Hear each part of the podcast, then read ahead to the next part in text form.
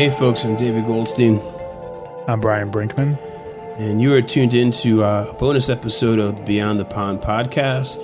Usually, this is the podcast which Brian and myself utilize the music of Phish as a means of getting the listener to listen to other bands. It's usually not jam bands because we're kind of trying to use Phish as a, a springboard to get you out of the pond, listen to some other music. We were uh, actually at this point we were going to have an episode about um, our top 10 non Phish albums of uh, the first half of 2020, but I think we're going to put that on hold until next week. Uh, we kind of wanted to do an episode just discussing um, the uh, state of our world as of late, and uh, to say certainly that Black Lives Matter.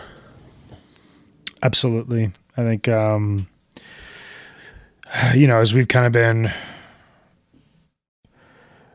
rehashing what's been going on here in the world right now in our country. Um, and as we've been kind of reflecting on, you know, what little impact, but our, our, our, our role as podcasters and as people who discover and promote music, um, we realized it was important for us to really step back and kind of examine our views on everything that's happening, um, as well as kind of talk about how we're going to approach things going forward um, from both a musical standpoint as well as a community discussion standpoint. Um, I echo David's message, and you can see it in the title of this episode Black Lives Matter. Um, this is a really important.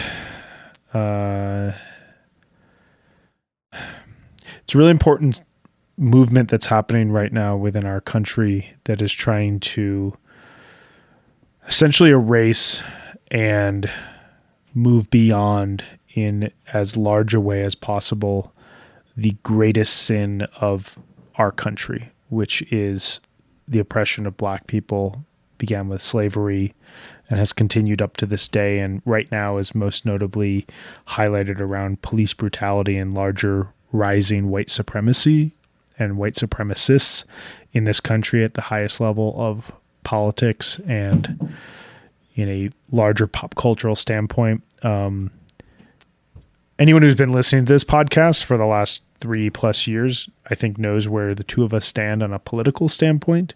Um, but I think it's important for us to step back and really consider what we're not doing, uh, what we're feeling, how we're trying to uh, impact this within our families, and how we're trying to create a community and a in a communal setting where conversation around a really challenging topic that needs to be addressed right now can happen. Um, I mean, I live in in New York City, and uh, you just turn on the news, you see that there's been like protests have been going on, have been going on 24 seven. I know we're recording this on a Sunday. Um, the mayor recently decided to lift the 8 p.m. curfew. I think there should not have been an 8 p.m. curfew in the first place because yeah. literally it just gave really awful, really overzealous policemen an excuse to brutalize protesters that were out past 8 p.m. And there were a lot of people I could see were getting erased, uh, were getting arrested past 8 p.m. Um, I think that Mayor de Blasio in New York City has been incredibly ineffectual and wishy washy and kind of doesn't have a plan going forward. And I think that he is uh, really has zero respect from the police community, and I think vice versa. I mean, that's really kind of what Mayor de Blasio has or hasn't done in New York City is kind of a different discussion for a, a different day. I mean, I'll say, from my standpoint, um, I have not gone out and physically joined a protest, largely because uh, my two children are five and one, and uh, especially with the one year old just coming off open heart surgery 10 months ago, I didn't feel entirely safe going out with a stroller, especially given uh, that the COVID pandemic still happens to be going on. So, I mean, lately I've been doing a lot of listening. I mean, I haven't really done much in the way of posting things on social media. I've just been trying to keep my eyes keep my eyes and ears open, and really just kind of try to step back and see how I can raise these children in a way that they understand what racism is and how to combat it. And I think really I've kind of been taking it for granted just because I mean living in New York City, there's every kind of culture and skin color and race and religion imaginable. I mean, my five year old, when she was in daycare, all of her favorite teachers, um, I think they're are largely Jamaican. She goes to a public school that's very diverse. I mean, she's simply she's colorblind. She doesn't know the first thing about someone's different skin color or racism, which is why I've been trying to take a step back and find ways to educate her about it. But it's it's difficult. But it's the kind of thing that to me it seems like you're not born into it. It's taught. I mean, it's been taught in the home which is why when I see politicians that are very close to me in age, a guy like Senator Tom Cotton is only two years older than me, and I just think to myself, how can somebody be raised in the 80s and 90s with such awful racial animus in their heart? But I mean, that's a relatively naive view because obviously he learned it in the home and just kind of went from there. I mean, the fact that there's still people in their 30s and 40s, like these politicians that still have such heavy degrees of racial animus. I mean, you know, if someone doesn't teach our children, then who will, right? Yeah, I mean, I echo a lot of what you're saying, and um, uh, I've been trying a lot of this week to do a lot of listening while starting to feel more comfortable in what I have to say on these issues. Um, I think one of the larger challenges and one of the things I'm trying to move beyond as a white male uh, with regards to all this, all these issues is, you know, I studied human rights and the impacts of terror, the impact of terrorism, and the impact of revolutions uh, throughout college. That was where my interest lied, and um, this is these these are issues that have always been very near and dear to my heart. Um, but I have to be really conscious of the fact that um, at times I've used my own white privilege as kind of a way to almost forget about it and focus more on what's going on in my world. And while you know, I think there's some understandable nature to the fact that we as citizens and workers and parents and what have you have a lot happening and, and it's hard to always stay involved. Um, I think that what we're seeing right now is really important and it's a true opportunity that combines a lot of different forces. Um, you know, the murder of George Floyd on Memorial Day this year was done in such a casual manner that mm. was revolting. Um, that someone could take someone else's life, an authority figure who is tasked with protecting and serving his larger community, so casually, not even violently, murdered someone that combined with this generation that Dave, you and I have come up in, I think technically speaking, you're Gen X and I'm a millennial, but I think in a lot of cases we see eye to eye uh, in, in a lot of ways. Um, and both of us were raised in a world where going to school, where we went to school, it was unacceptable to put someone down for the color of their skin. Right. And that's kind of where diversity ended, you know, but it, it, it allowed you this uh, perspective that castigating someone because of the color of their skin was wrong. Um, but you know, you combine that as well with the impact of social media. You imp- you combine that with the fact that we have a uh, and I'm not afraid to say this now. I probably wouldn't have said this two weeks ago, but a fascist white supremacist in the White House who um, absolutely utilizes race racial differences and racial tensions to divide the country in what appears to be hopes for some sort of a dictatorial takeover that um, simply cannot happen. And, you know, you combine all of these forces, and it feels as though something is possible right now. Um, and I want to be optimistic that it is. And, you know, kind of turning this conversation, one thing we wanted to talk about here um, before we play a bit of music for you guys um, is kind of what Dave alluded to of, of how we're, we're having these conversations in our home. We're having these conversations with our kids in hopes that whatever gains were made when we were kids of simply understanding that you cannot hold the color of someone's skin against them and that that, that is implicitly wrong taking that to another step of how do we put our children in a position where they are living in a world of shared equal rights. How do we help them to encourage that?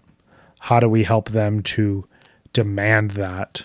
How do we help them to not be okay with just saying we are a diverse workspace or a diverse country, blah, blah, blah, but actually being one? Um, it's, to me, it's a conversation about acceptance and a conversation about the larger introduction of different cultural ideas being more similar than different. And that is hard to do, but also it, it's essential to do.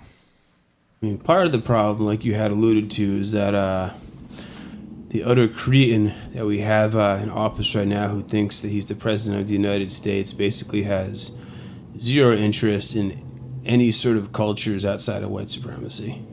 I mean, there's no. Yeah he has no interest in the arts. He has no interest in other foods. He has no interest in anything besides himself and whatever he believes it will take to get reelected, which in this case would be basically dividing the country along racial lines.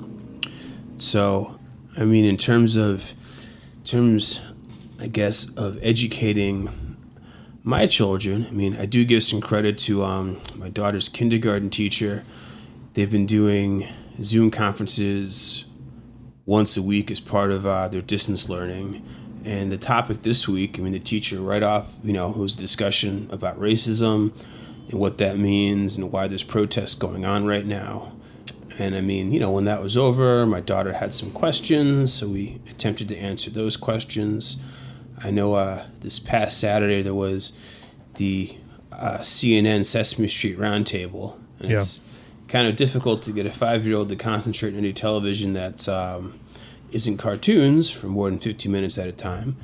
But it was, um, you know, certainly that sort of thing was got like the ball rolling in that direction. Yeah. But I mean, we really, when it comes to just, I guess, parents educating their kids, I mean, you're right. They're fortunate to grow up in an environment now in like 2020 where like public schools are diverse. I mean, I think inherently they know that castigating somebody from their color uh, for their color of skin is inherently wrong. But you know, they need to be reminded. They need to be taught history. They need to learn about civil rights. And while I certainly learned all those things in school, I mean, you simply we can't take it for granted. I mean, I think it's great that our children are going to grow up basically colorblind, but I mean, we can't take it for granted because then you end up with people. I keep going back to Tom Cotton, but that guy disgusts me so fucking much that that's all I can think about. yeah, no, I'm.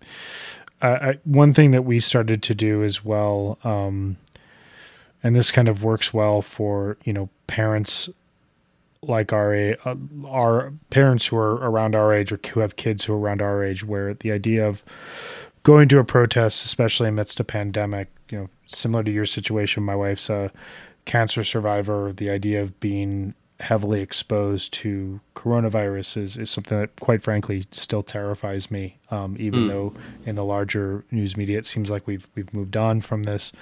So you know, where I've been trying to be effective is communicating really with you know large elements of my family where there are still um, uh, there are still issues uh, in in the older generation around uh, racial diversity and racial acceptance, and trying to be as educating uh, as possible, but also really focusing on my son while also focusing on donations to organizations I believe in.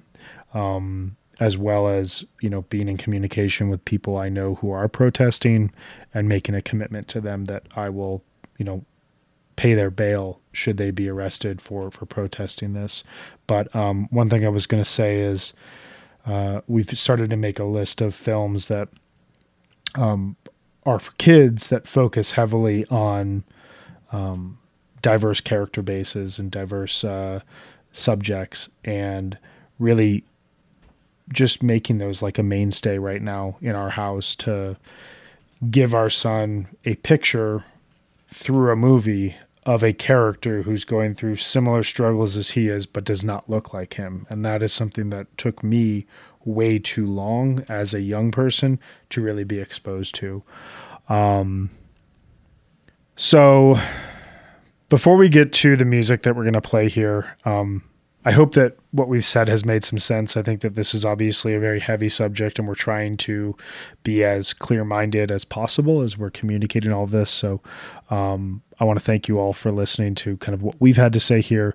Um, we've been talking in the last couple of weeks about how we want to approach this podcast going forward. And one thing that we've been mindful of is we focus a lot on a lot of white music and a lot of white musicians and I don't want to push any of them to the side because a lot of them are really hardworking and deserve the attention and the praise that we uh, lavish on them but we haven't done as much and as good of a job at promoting specifically younger up and coming black artists. Um, that is something that Dave and I are going to make a mainstay here uh, at the at the at that at this podcast and really do everything that we can to be more mindful of and be more attentive to promoting black artists who definitely deserve your time, your ears, as well as your dollars in terms of purchasing the music that they create.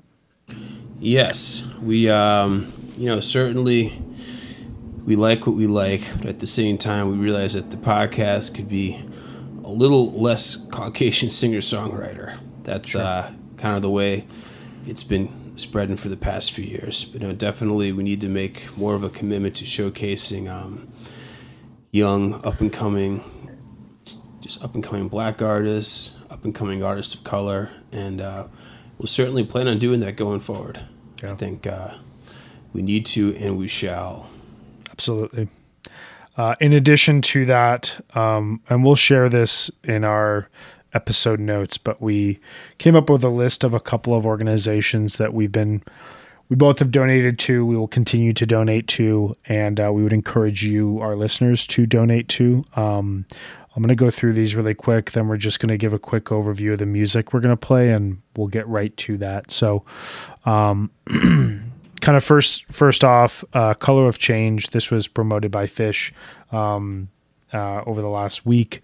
Uh, it's a really fantastic organization. It's the nation's largest online racial justice organization, which helps people respond effectively to injustice in the world around us. It has 1.7 million members.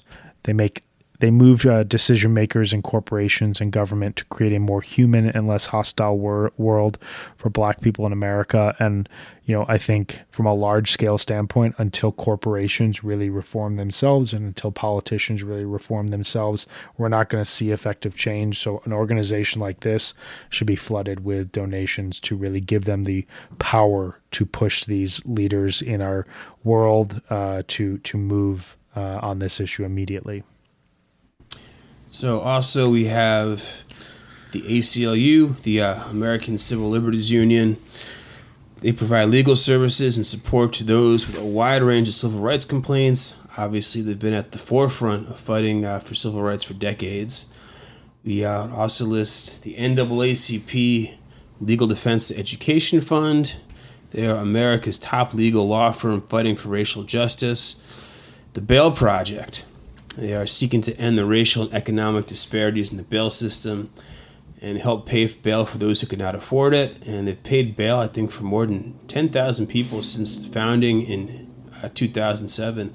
And then uh, finally, wanted to list the Black Mamas Matter Alliance. This is actually uh, it's a partnership between the Center for Reproductive Rights and SisterSong Women of Color Reproductive Justice Collective. That I think it came together in 2013. Their mission statement is to center black mothers to advocate, drive research, build power, and shift culture for black maternal health, rights, and justice.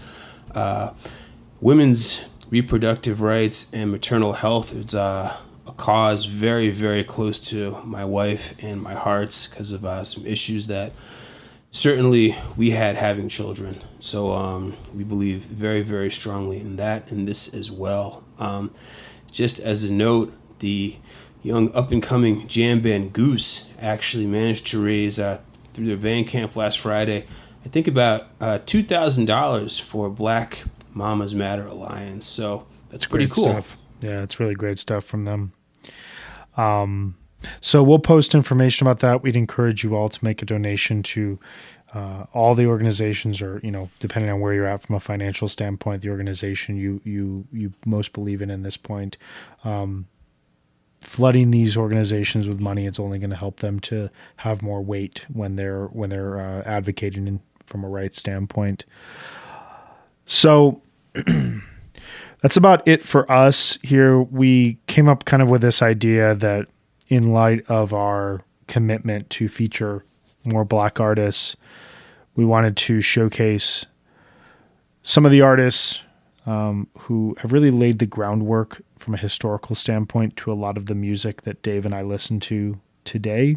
Um, I think if there's any realization all of us as music lovers and listeners should come to, it's that none of the music that we listen to performed by Caucasian musicians is possible without the struggle and the creative breakthroughs of black artists that came before them. Um, I'm currently watching Ken Burns' jazz documentary, and that is hitting home in a very intense way. Um, but then we also wanted to focus on uh, a few artists who are currently making music that we uh, find to just be mind blowing and um, should are, are deserving of your time, your energy, your postings, you know, on social media, your your dollars for their records. And so I'm just going to go through the list here, and we'll uh, jump into the um, uh, this playlist that we've kind of thrown together. So the four I ended up picking actually, we've got um, John Coltrane, my favorite things from Newport, 1963, pretty well known cut, but still uh, 17 minutes of mind blowing music. Moses Sumney, Virile, off of his uh, very recent and very incredible R&B epic album called Gray. Got Leon Thomas, the creator, has a master plan. The um, late 60s, early 70s vocalist, frequent collaborator Pharoah Sanders. And uh, Suzanne, I'm sorry, Sudan Archives, Limitless. That is the name of one Brittney Parks, LA based musician who I think we featured on an episode of Beyond the Pond not too long ago. She's awesome. And so I selected um, Nérija's Riverfest. Uh, Narija is a um, it's a jazz group from uh, I believe the UK that uh, put out some really a really fantastic album last year, Blume, that ended up being in my top ten. That uh, I cannot recommend enough. Um, really excellent. Uh, very soulful, but also really great experimental um, uh, jazz that I, I absolutely loved. Uh, Alice Coltrane, the widow of John Coltrane, uh, the song "Going Home" off of the Lord of Lords uh, record that is not far from my rotational picks on a day to day basis right now. And this track is, um, it's emotionally charged. It kind of brings me to tears and um, had a clear impact on a lot of the ambient music of the 70s I'm hopelessly addicted to. Um, Archie Shepp, Steam Part One. Um, unbelievable music from him. Very soulful, very groove driven. I, I, can't get enough of him. Um, so I, I, if you haven't listened to Archie Shepp, this this track is incredible. Uh, and then Cameron Graves, who is the piano player for Kamasi Washington, uh, put out a record um, in 2017 called Planetary Prince that um, I recently have returned to, and the track El Diablo is one of my favorites uh, off of the album. So we're going to go ahead and spin that. Um, I hope we've made some sense here. Um, please feel free to engage with us if there's any thoughts that you have, if there's anything additional that we can say here with this small platform that we have. Uh, we want to make the most of it. And um, I hope that you are all doing well and you are all safe out there. Um, please continue to be engaged. Please continue to support your friends and family members who are protesting in this. And, um, you know, try to find whatever ways you can to have an impact because we're we're at a moment right now where something truly extraordinary is possible within this country and something that I believe and know would make this country a much better place to live for all of the people that live here and are going to continue to live here.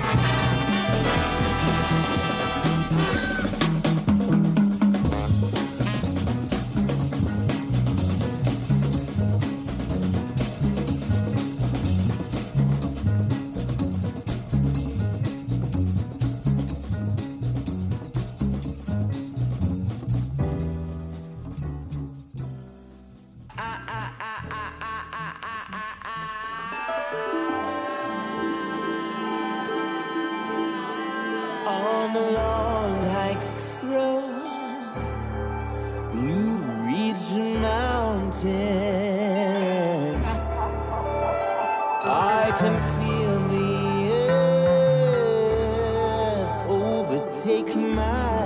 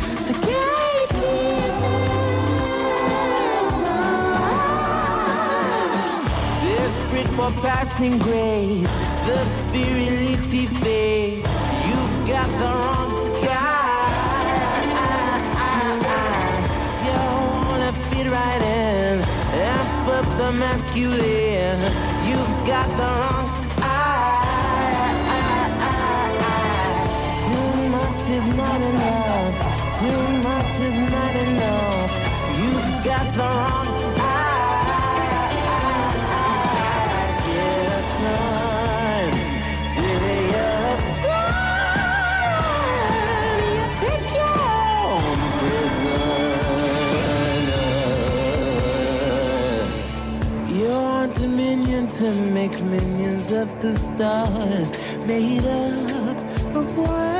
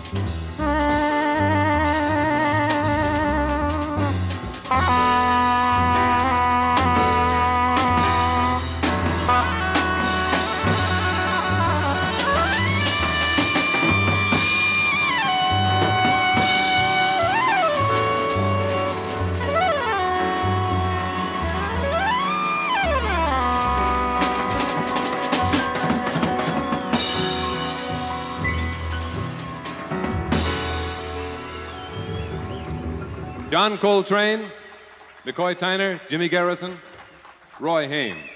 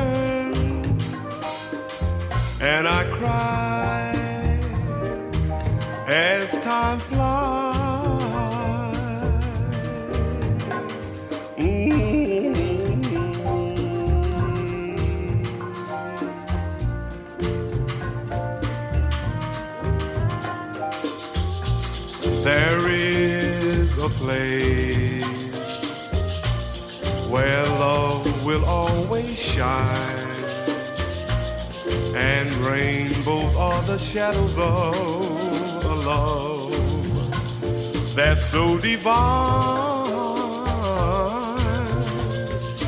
and the glow of that love will light the sky up above and is free. Can't you see? Come with me.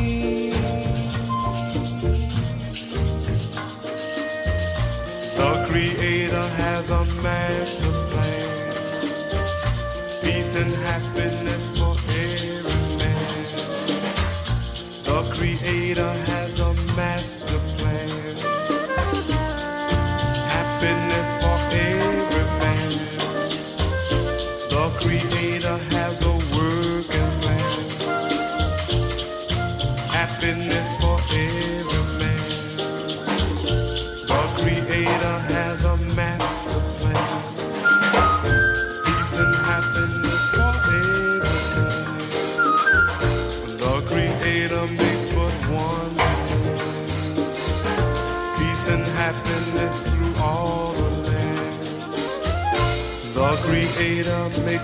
one demand happiness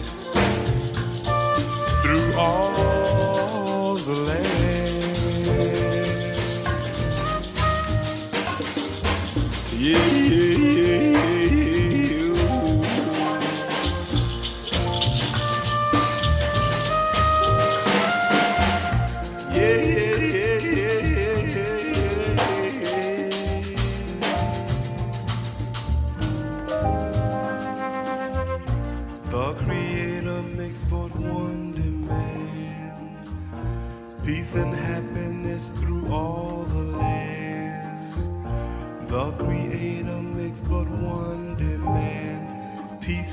Happiness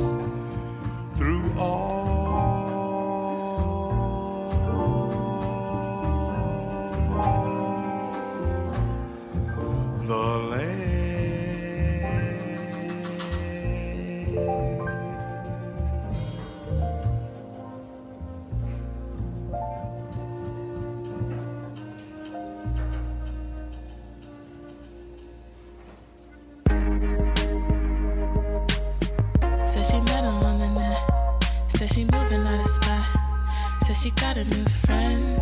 Said she got a new date. Said she living in the hills. She don't worry about a thing.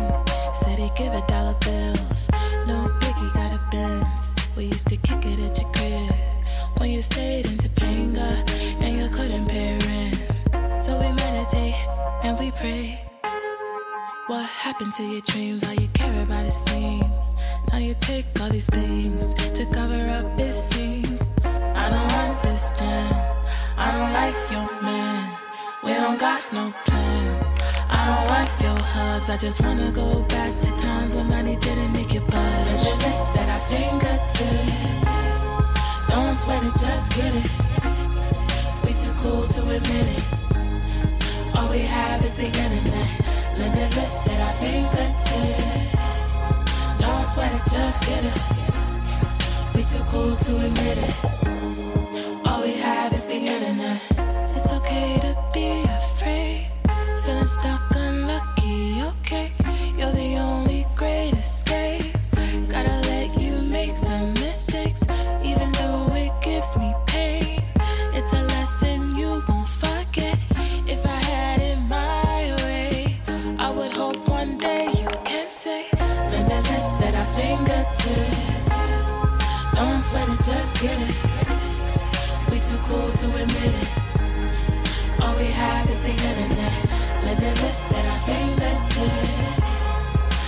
It, just get it.